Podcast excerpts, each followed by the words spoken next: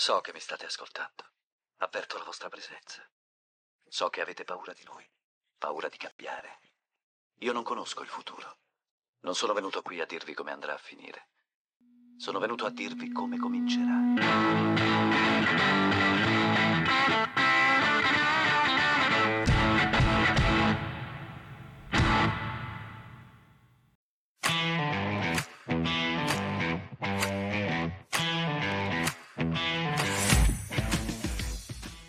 22.30 di questo giovedì 1 febbraio 2024. Ciao bellini e belline, come state? Torno finalmente con il volume 17 di Talking Matters e comincio con le candidature agli Oscar 2024 leggendovi quelle che per me sono le più importanti e comincio ovviamente dal miglior film. American Fiction, non l'ho visto. Anatomia di una caduta, non l'ho visto. Barbie. Vabbè, andiamo avanti. The Old Lovers lo vedrò in settimana. Killers of the Flower Moon bene. Maestro non bene. Past Lives non l'ho visto. Oppenheimer lasciamo perdere. Povere creature molto ma molto bene. L'ho visto lunedì sera all'Odeon insieme alla Rossi, che saluto ovviamente mezz'ora in meno sarebbe stato super bene comunque film della Madonna e la zona di interesse che non ho visto.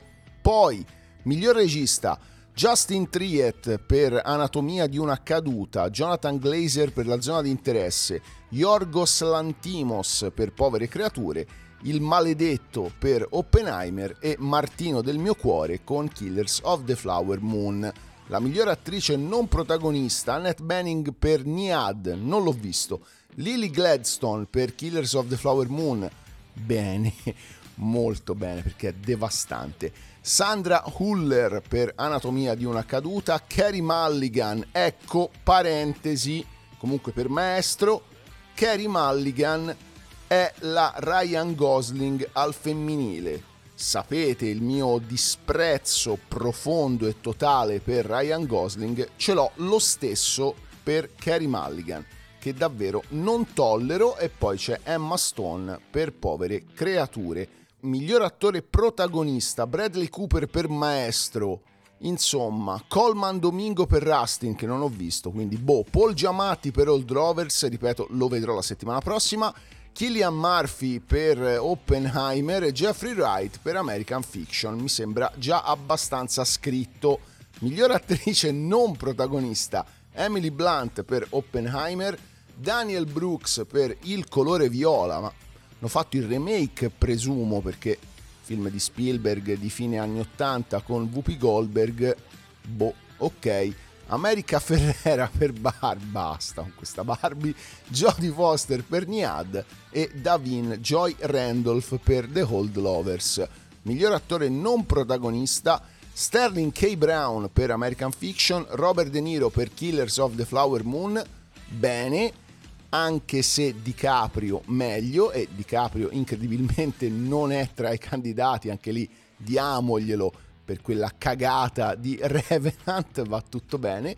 Robert Downey Jr. per Oppenheimer, Ryan Gosling, eccolo il merdoso, per Barbie e Mark Raffalo per Povere Creature. Mentre guardavo Povere Creature mi chiedevo se davvero quello che avevo davanti era lo stesso attore che faceva Hulk per la Marvel, perché in Hulk ora capisco che non debba impegnarsi più di tanto per certi tipi di film, però insomma, in Povere Creature per me è abbastanza devastante.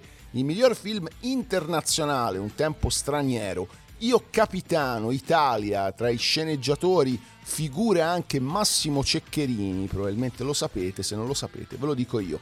Perfect Days del Giappone, La Società della Neve della Spagna, Das Lerzer Zimmer, più o meno, della Germania e la zona di interesse del Regno Unito. La sceneggiatura non originale, American Fiction, Barbie, Oppenheimer, Povere creature e la zona di interesse e la miglior sceneggiatura originale tra Anatomia di una caduta, The Old Lovers, Maestro, May December e Past Lives. Per quanto gli Oscar siano nella top 5 delle 5 cose di cui me ne frega meno al mondo, Martino è diventato il regista con più candidature ever e non dimentichiamo mai che ne ha vinto uno per un remake e soprattutto c'è stata una polemica feroce da parte dell'entourage di Barbie per le non candidature della regista Greta Gerwig e di Margot Robbie. Non aggiungerò altro perché se no mi censurano il podcast, vi faccio ascoltare il primo pezzo tratto proprio dagli Oscar, è stata la canzone che nel 2008 ha vinto il premio come miglior canzone. Non sapevo onestamente cosa scegliere, le ho lette un po' tutte e alla fine ho scelto lei per tanti motivi.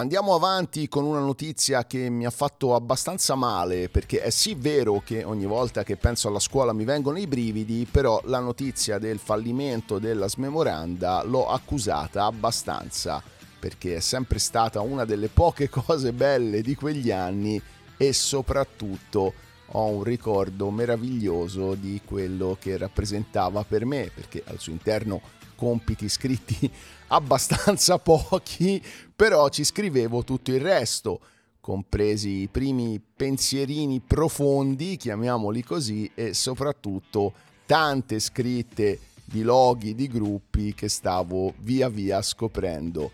Il 20 gennaio l'azienda produttrice della Smemo è fallita, è stata fatta un'asta dove però non si è presentato nessuno. Ad averlo saputo andavo e con un euro compravo il marchio. La crisi per la Smemoranda ha avuto inizio negli anni del Covid quando, complice poi la didattica a distanza e numerosi lockdown, gli studenti hanno iniziato a sostituire il diario con gli appunti al computer e block notice informatici e poi il colpo di grazia è arrivato dalla sempre più forte crisi delle cartolerie ma anche dalla diffusione delle agende scolastiche fornite dagli istituti e in parte dalla concorrenza che dà più opzioni. Ho scoperto che oggi non si può più nemmeno fare forca perché c'è il registro elettronico, mandano i messaggi ai genitori per comunicare le assenze, che cosa brutta, si è persa completamente la poesia e soprattutto la parte bella e sana che un tempo c'era della scuola. Sulla Smemo hanno scritto da Federico Fellini a Benigni, da Giovanotti per l'amor del Dio a Ligabue, ancora peggio sono stati oltre 300 i collaboratori dal suo inizio entrando nelle case di almeno sei generazioni. Era il 1996 quando entrai per la prima volta al liceo linguistico Giovanni Pascoli, accidenti a me, e alla radio andava fortissimo questo pezzo.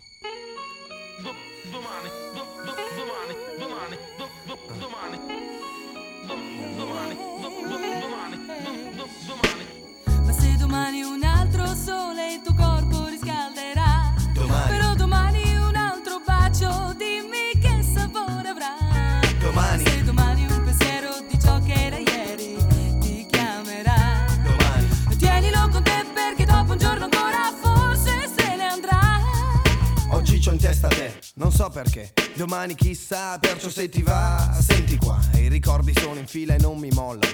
Ad uno ad uno salgono e mi tormentano. Sono in para, noia dura, dolce tortura, paura, come quella sera. Indeciso sul baciarti o meno, a parlare sul divano ore. La prima volta che assaggiavo il tuo sapore, e già ne ero strettamente dipendente. Cotto immediatamente ed era tipo che ci importa di domani, stringimi le mani, ma i baci non risolvono i problemi e ora non ci sei, domani è già arrivato e brucia dentro sai, anche se ero preparato. E cadono parole come pioggia sulla strada, forse verrà domani il sole che le asciuga. Non so dove mi porterà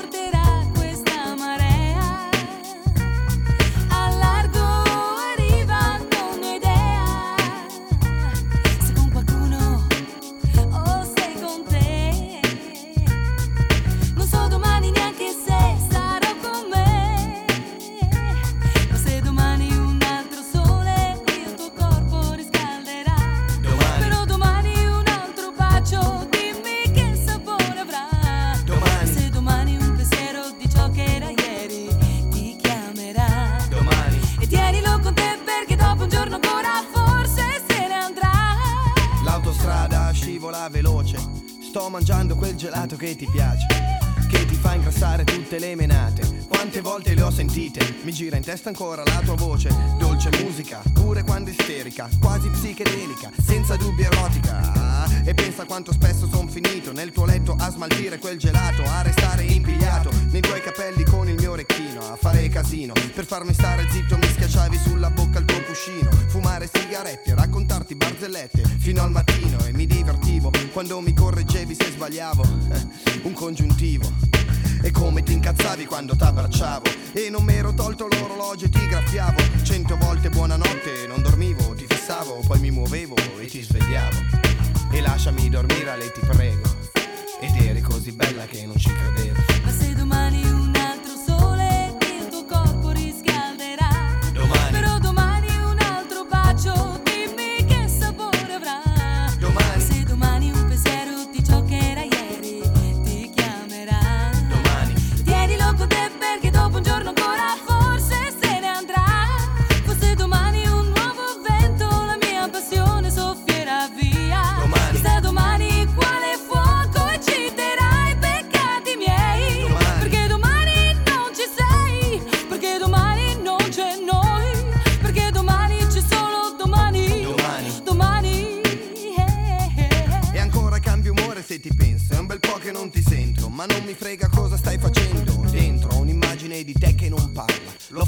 guardarla e non voglio rovinarla. E tengo solo il buono come il tuo profumo che mi ha sballato. Più di ogni cosa abbia bevuto o fumato e mai nessuna foto. Renderà giustizia al tuo sorriso quando esploda all'improvviso sul tuo viso. Lascia stare domani avrò un altro posto dove andare e un'altra rima da inventare e neanche so dove saranno i miei pensieri. Forse sarai solo una luce che illumina il mio ieri ma ancora dato li sapesse anche un mio amico sarei rovinato non credi? Sono ancora in piedi e lontano che non mi vedi ma oggi tu sei la mia musa baby fata benedetta e strega maledetta insieme. Faccio di te le rime mentre domani viene. La notte muore schiaccio l'acceleratore oggi sarà un giorno senza te domani pure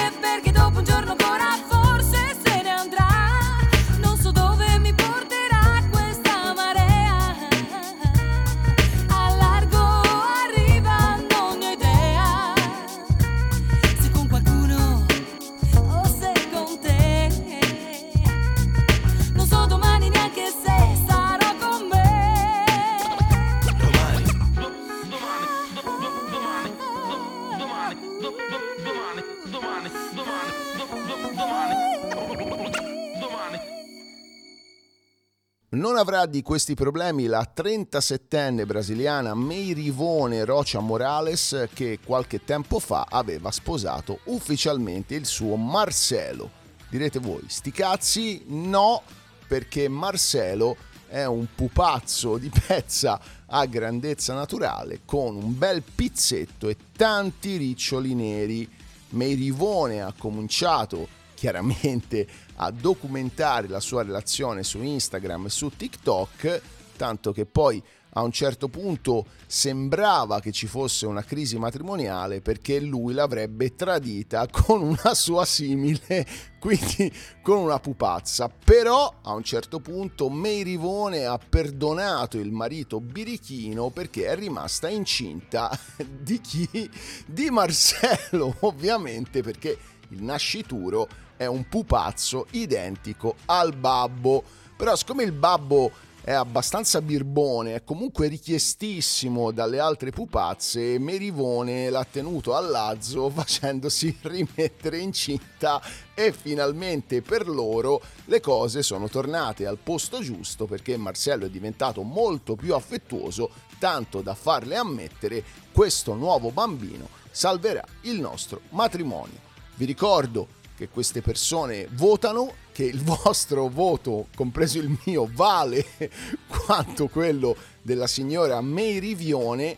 Non so onestamente cos'altro dire, sarebbe tanto da dire, tantissimo da dire, perché si torna sempre al solito discorso. Un tempo, quando non c'erano i social network, e una persona X decideva di sposarsi con un pupazzo o con una pupazza, veniva deriso e bullizzato giustamente da amici e parenti, però oggi storie del genere acchiappano e magari la signora May Rivione farà anche comparsate televisive in programmi feccia e soprattutto sarà orgogliosa nel documentare tutta la sua vita con Marcelo sui social network.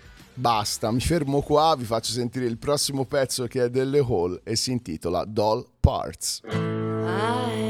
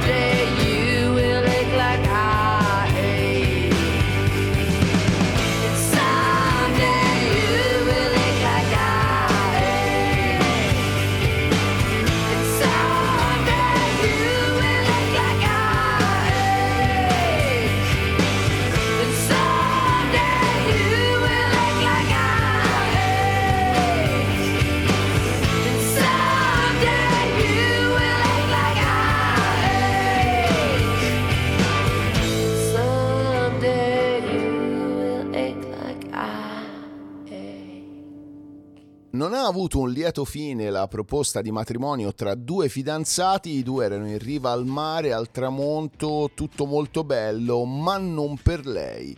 Lei che chiaramente ha raccontato la storia su quel pozzo senza fondo di demenza che risponde al nome di Reddit e dice io e il mio ragazzo stiamo insieme da quasi tre anni e aspettiamo il nostro primo figlio. Abbiamo parlato sempre apertamente del matrimonio, quindi il fidanzamento non sarebbe mai stato una sorpresa, ma la proposta sì. Dato che lui non capisce nulla di anelli e dei miei gusti in proposito, abbiamo deciso di collaborare e decidere insieme il design.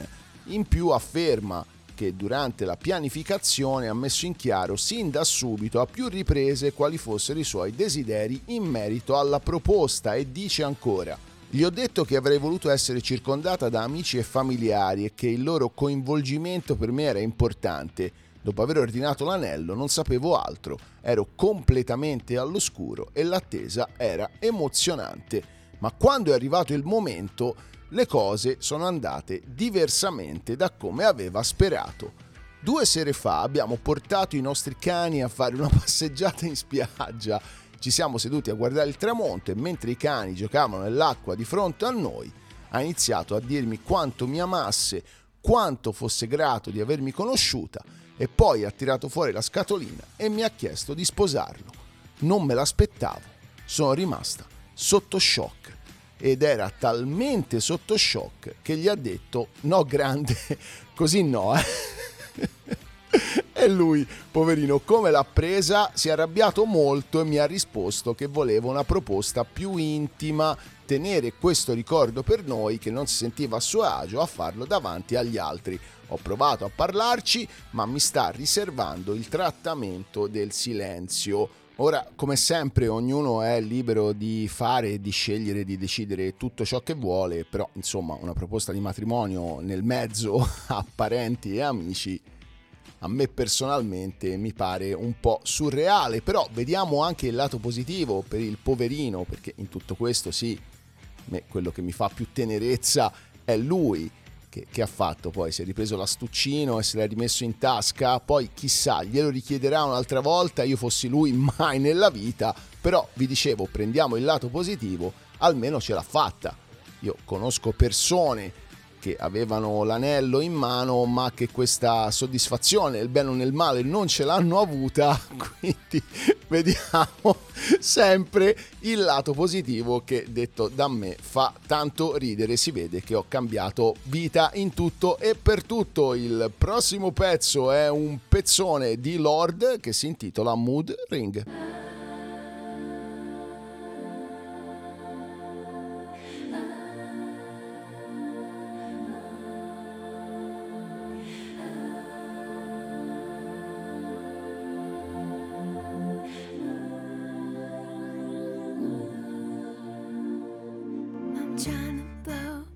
but inside can't seem to fix my mood.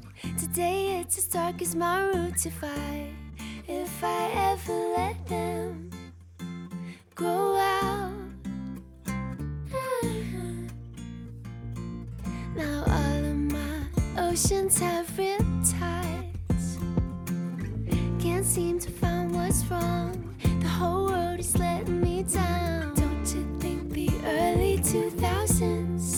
so far away.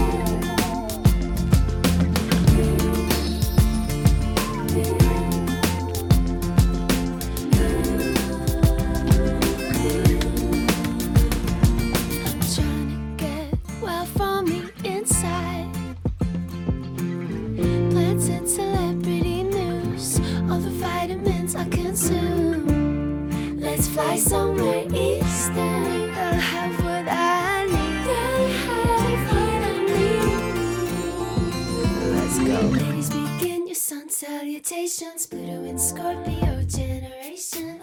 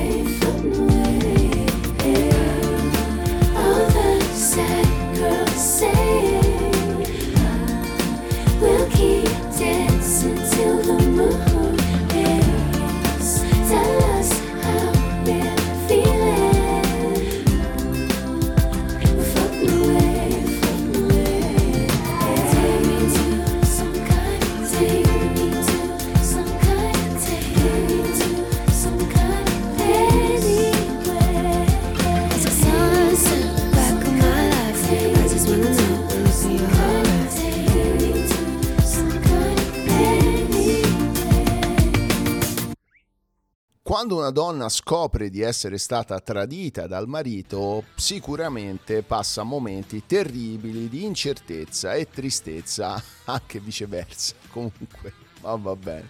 Figurarsi se viene a conoscenza del fatto che il compagno, nonché promesso sposo, l'ha tradita con la madre. È ciò che è successo a una giovane sposa che ha raccontato la sua vicenda, indovinate dove? Esattamente su Reddit. La protagonista ha raccontato questo. Tutto è cominciato il giorno del mio addio al nubilato. Avevo organizzato una serata con le amiche e il mio fidanzato era uscito con i suoi amici. Quando sono tornata a casa lui non c'era ancora, ma ero tranquilla perché sapevo che si stava divertendo. Il giorno dopo comunque ci siamo sposati e tutto è andato benissimo, ma qualche settimana fa stavo parlando con mia madre di come una donna della sua età possa ancora conquistare i ragazzi giovani e tra un bicchiere di vino e l'altro si è un po' lasciata andare e mi ha confessato che 48 ore prima del matrimonio aveva fatto sesso con mio marito. Non ci potevo credere e ho cominciato a gridarle contro dicendole che stava mentendo. In realtà non stava mentendo assolutamente perché le ha assicurato che fosse tutto vero e ha poi accusato suo marito di averla costretta ad avere rapporti, ma la signorina non ci crede.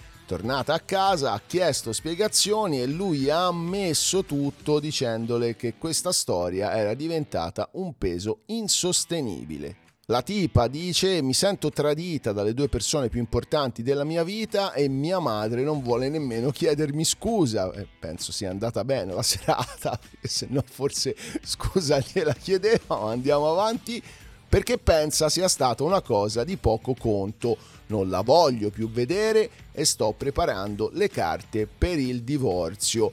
Come dico spesso, questo è un periodo abbastanza delicato per noi 42 anni o giù di lì perché le nostre amiche stanno diventando vecchie e le loro figlie sono ancora troppo giovani, quindi siamo in questo limbo che non sappiamo ancora bene cosa fare. E poi ho una discreta fantasia e mm, non so, mi sono immaginato che onestamente la storia tra il tizio e la madre della sposa andasse avanti già da un pezzo e lui in realtà non era con gli amici ma era a fare un altro tipo di addio al celibato che poi ho letto su vari siti che è tutto permesso e tutto concesso quando si parla di addio al celibato barra nubilato. Sapete, io ne ho organizzato uno nella mia vita, mai più e mai poi, ma vi garantisco che non c'era nel mezzo la mamma della sposa. Il prossimo pezzo è di Tupac e si intitola Dear Mama.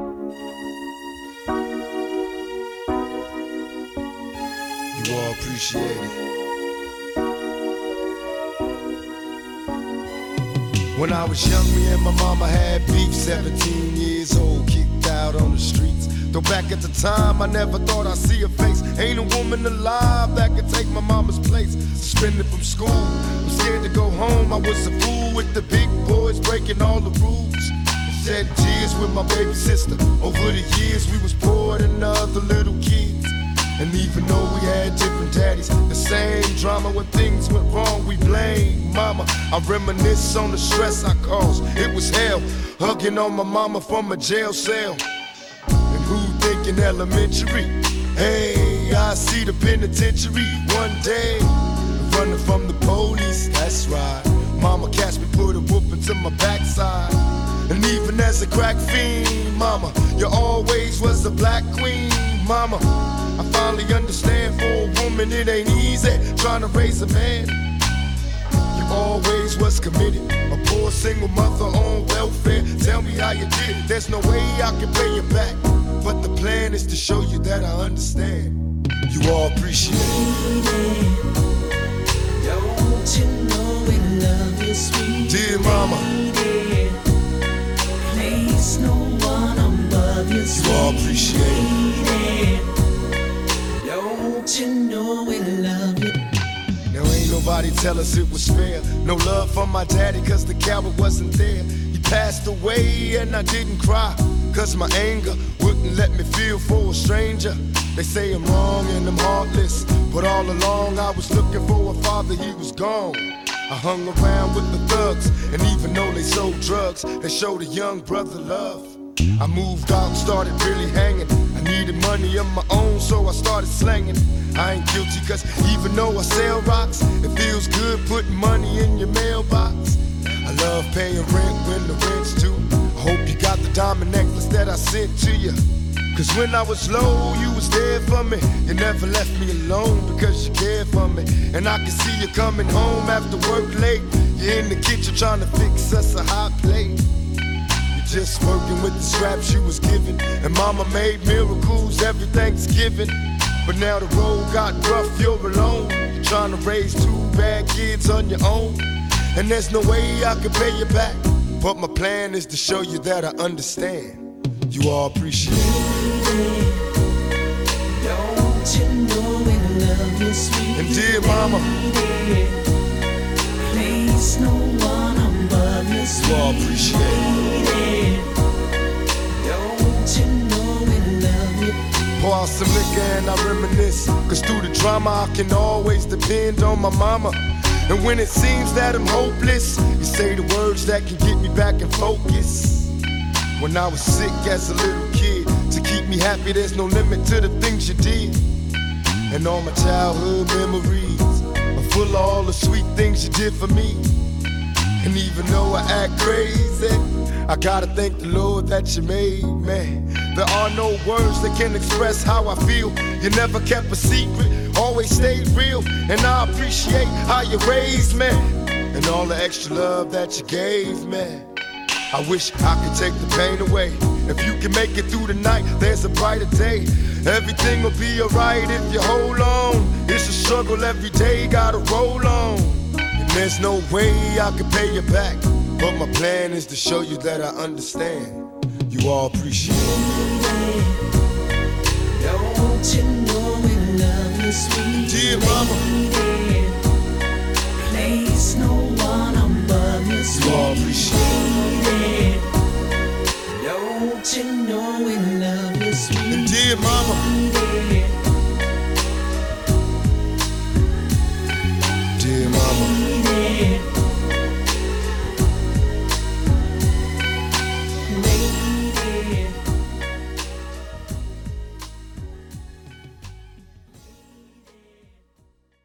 Una madre modello è invece Emily Ambrow, che è un'influencer australiana che ha girato dei video in cui balla davanti al letto d'ospedale della figlia di 6 anni che era stata ricoverata per forti dolori e poi stata operata di appendicite.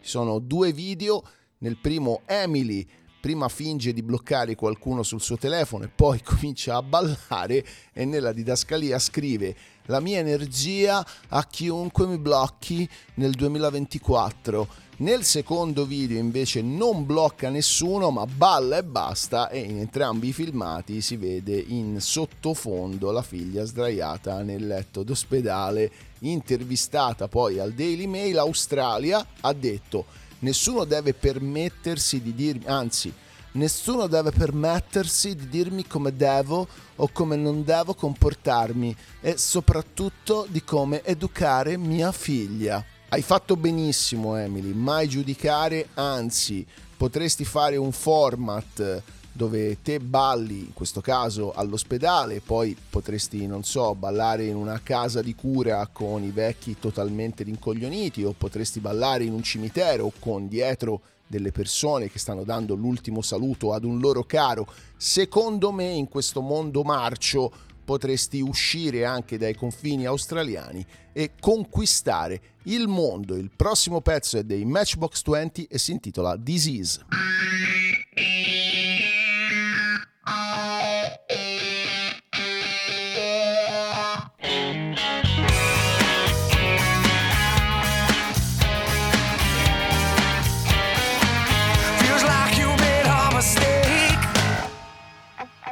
You made somebody's heart break. But now I have to let you go. I have to let you go.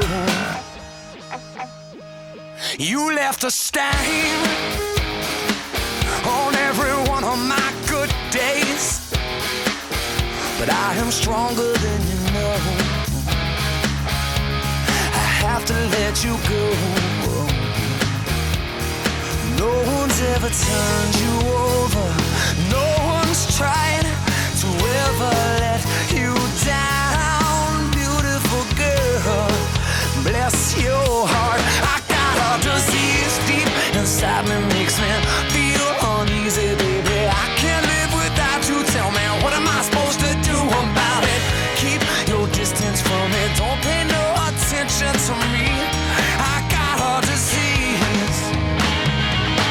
Feels like you're making a mess. Your hello wheels in a black dress. You drove me to the fire and left me there to burn. Every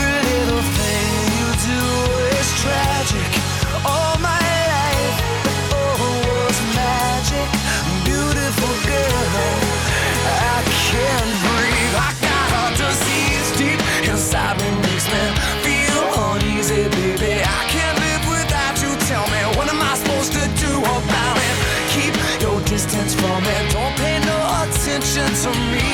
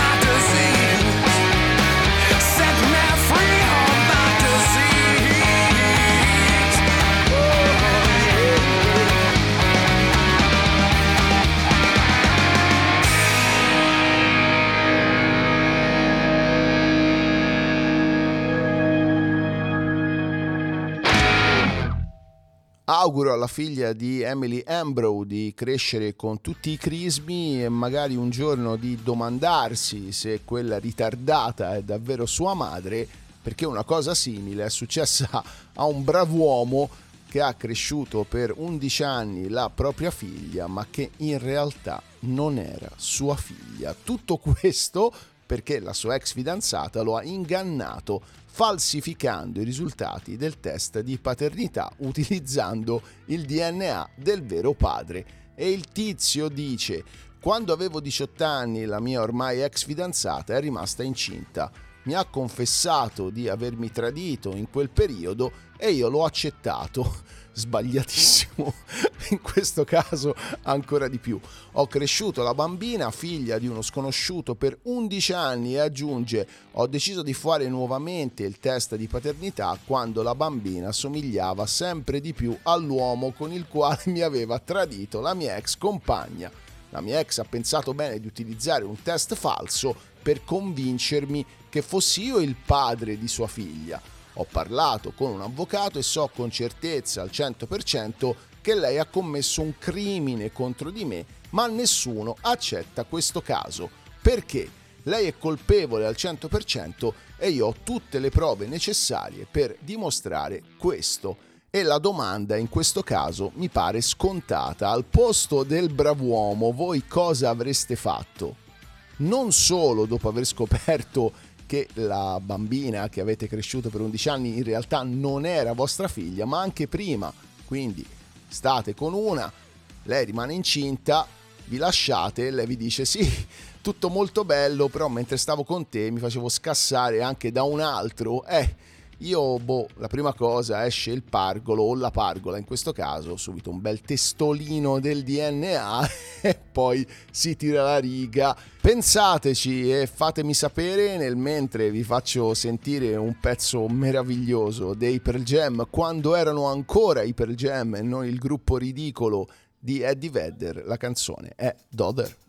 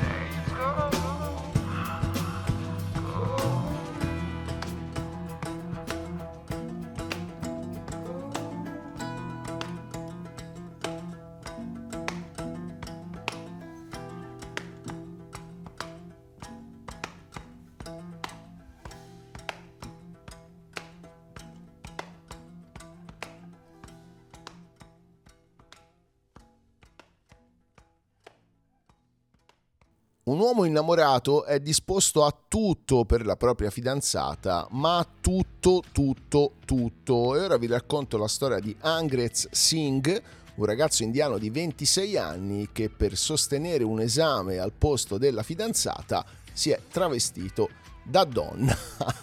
E Angrez dopo essere stato scoperto è stato arrestato e ora rischia di essere accusato di diversi reati. Eppure il suo piano era clamoroso Insomma, oltre a un documento con la sua foto, ovviamente in versione femminile, si era presentato all'esame con la barba fatta con pelo e contropelo, il rossetto e addosso dei vestiti da donna. Travestimento che però non ha ingannato gli esaminatori che in precedenza avevano bocciato la fidanzata di Angrez. La storia è stata confermata da un portavoce della polizia e l'obiettivo del giovane era superare per conto chiaramente della fidanzata l'esame d'ammissione alla Day Public School che è una scuola indiana per operatori sanitari. Ma il suo tentativo clamoroso adesso gli potrebbe costare caro non solo a lui ma anche a lei, perché sotto accusa è finita anche la fidanzata, dato che secondo la polizia sarebbe stata lei a spingere il giovine a travestirsi e a falsificare i documenti la polizia ha avviato un'indagine soprattutto per chiarire come Angrez abbia ottenuto i documenti presentati in sede d'esame. E così su due piedi mi viene da pensare a Photoshop. Il prossimo pezzo è un classicone, ma si parla di esami e non potevo non metterla.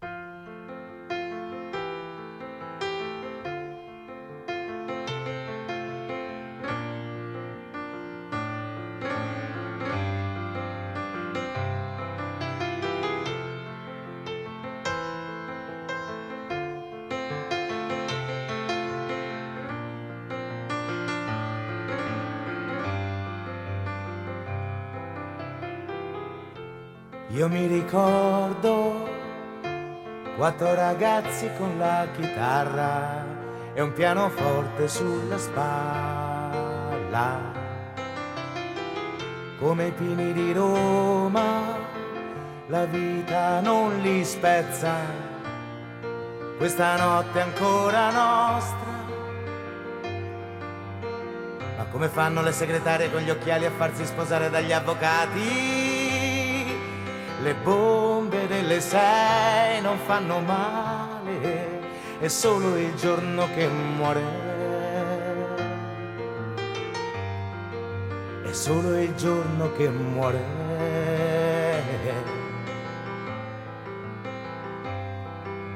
Gli esami sono vicini e tu sei troppo lontana dalla mia stanza.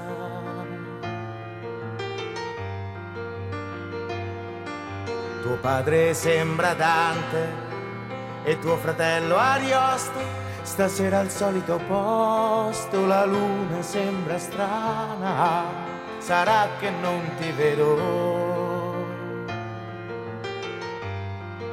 da una settimana.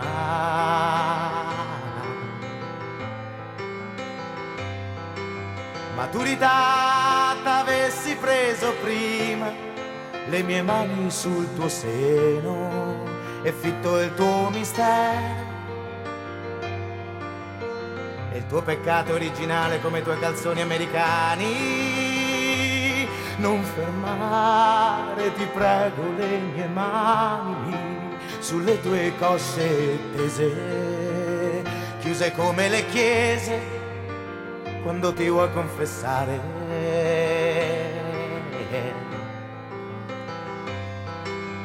Notte prima degli esami, notte di polizia, certo qualcuno te lo sei portato via. Notte di mamma e di papà col biberone in mano, notte di nonna alla finestra, ma questa notte è ancora nostra. Notte di giovani attori, di pizze fredde e di calzoni notte di sogni, di coppe e di campioni,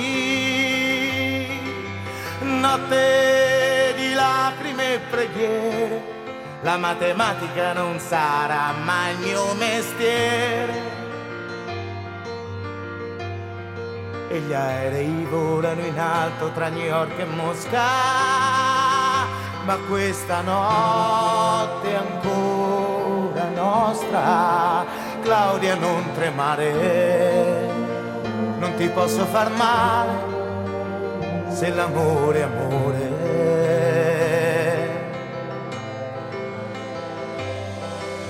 Si accendono le luci qui sul palco, ma quanti amici intorno che viene voglia di cantare. Forse cambiati, certo un po' diversi, ma con la voglia ancora di cambiare. Se l'amore è amore, se l'amore è amore, se l'amore è amore,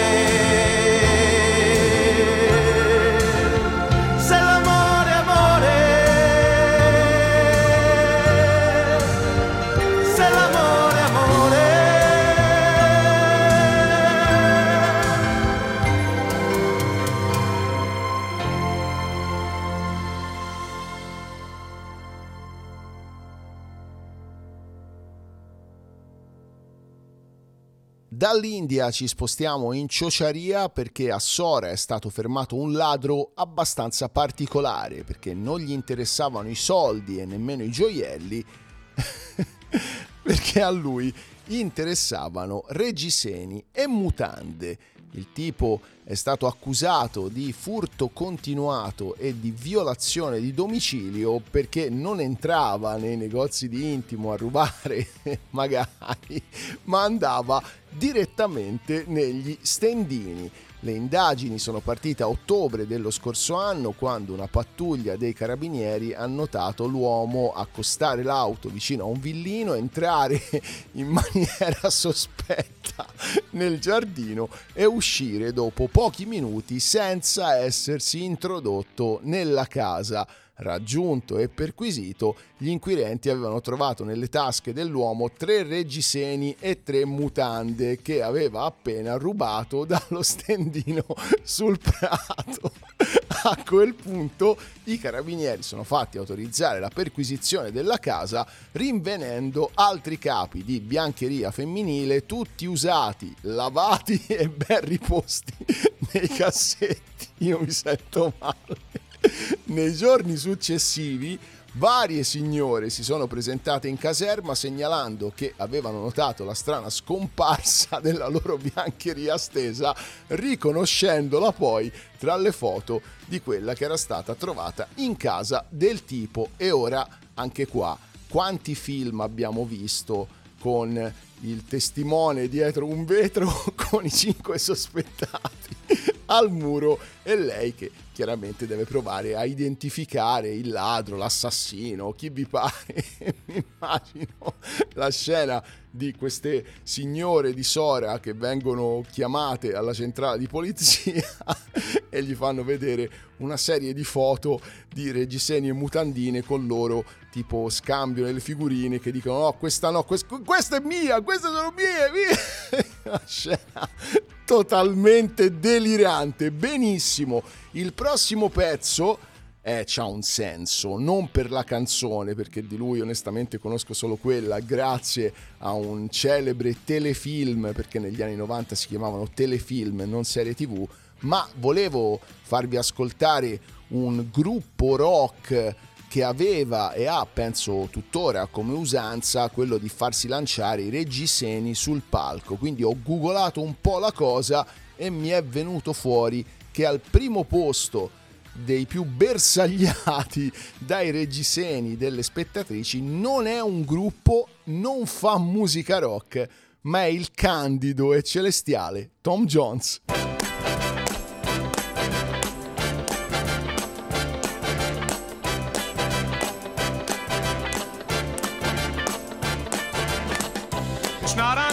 Unusual to be loved by anyone. It's not unusual to have fun with anyone. But when I see you hanging about with anyone, it's not unusual to see me cry. I wanna die. It's not unusual to go out at any time. But when I see you out about, it's such a crime. If you should ever wanna be loved by anyone, it's not unusual, it happens every day. No matter what you say, you'll find it happens all the time. Love will never do what you want to. Do. Why can't this crazy love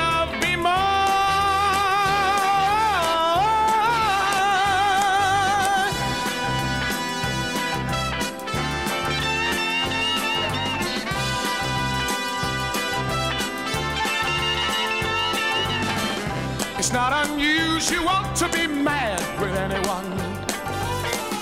It's not unusual to be sad with anyone.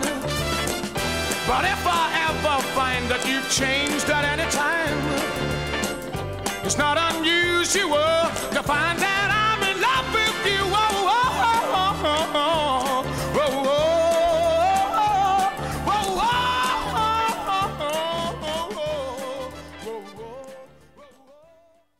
chiudo questo volume 17 di Talking Matters come quasi da tradizione volando in Giappone dove dal 2009 il signor Tsuyoshi Tahara ha inventato l'Isu Grand Prix.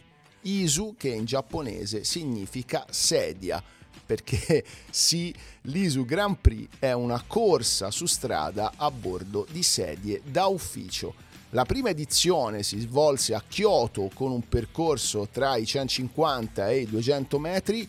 Inizialmente la gara consisteva in una prova di resistenza, considerando poi la difficoltà di far scorrere le ruote delle sedie sull'asfalto stradale, ma successivamente sono state introdotte delle varianti, degli intoppi, degli imprevisti come la sfida di velocità tra i concorrenti in cui si escogitano tutti gli stratagemmi possibili per raggiungere la massima aerodinamicità. Impazzisco. Ovviamente la spinta all'indietro è la tecnica più utilizzata il regolamento prevede il caschetto obbligatorio e la possibilità di riparare la propria sedia in caso di guasti o rotture durante la corsa. Non so, c'è il pit stop probabilmente dove cambiano le rotelle delle seggioline. Bene, le gare sono molto popolari in Giappone, si svolgono in tutti i periodi dell'anno in diverse città, però iniziative simili vengono organizzate anche in alcuni paesi europei come la Germania e la Svizzera. Basta, mi fermo qua perché davvero è la degna chiusura di una degnissima puntata. Ci risentiamo non so quando. L'ultimo pezzo del volume 17 è dei Tears for Fears e si intitola The Big Chair. Buonanotte bellini e belline e mi raccomando, fate i bravi.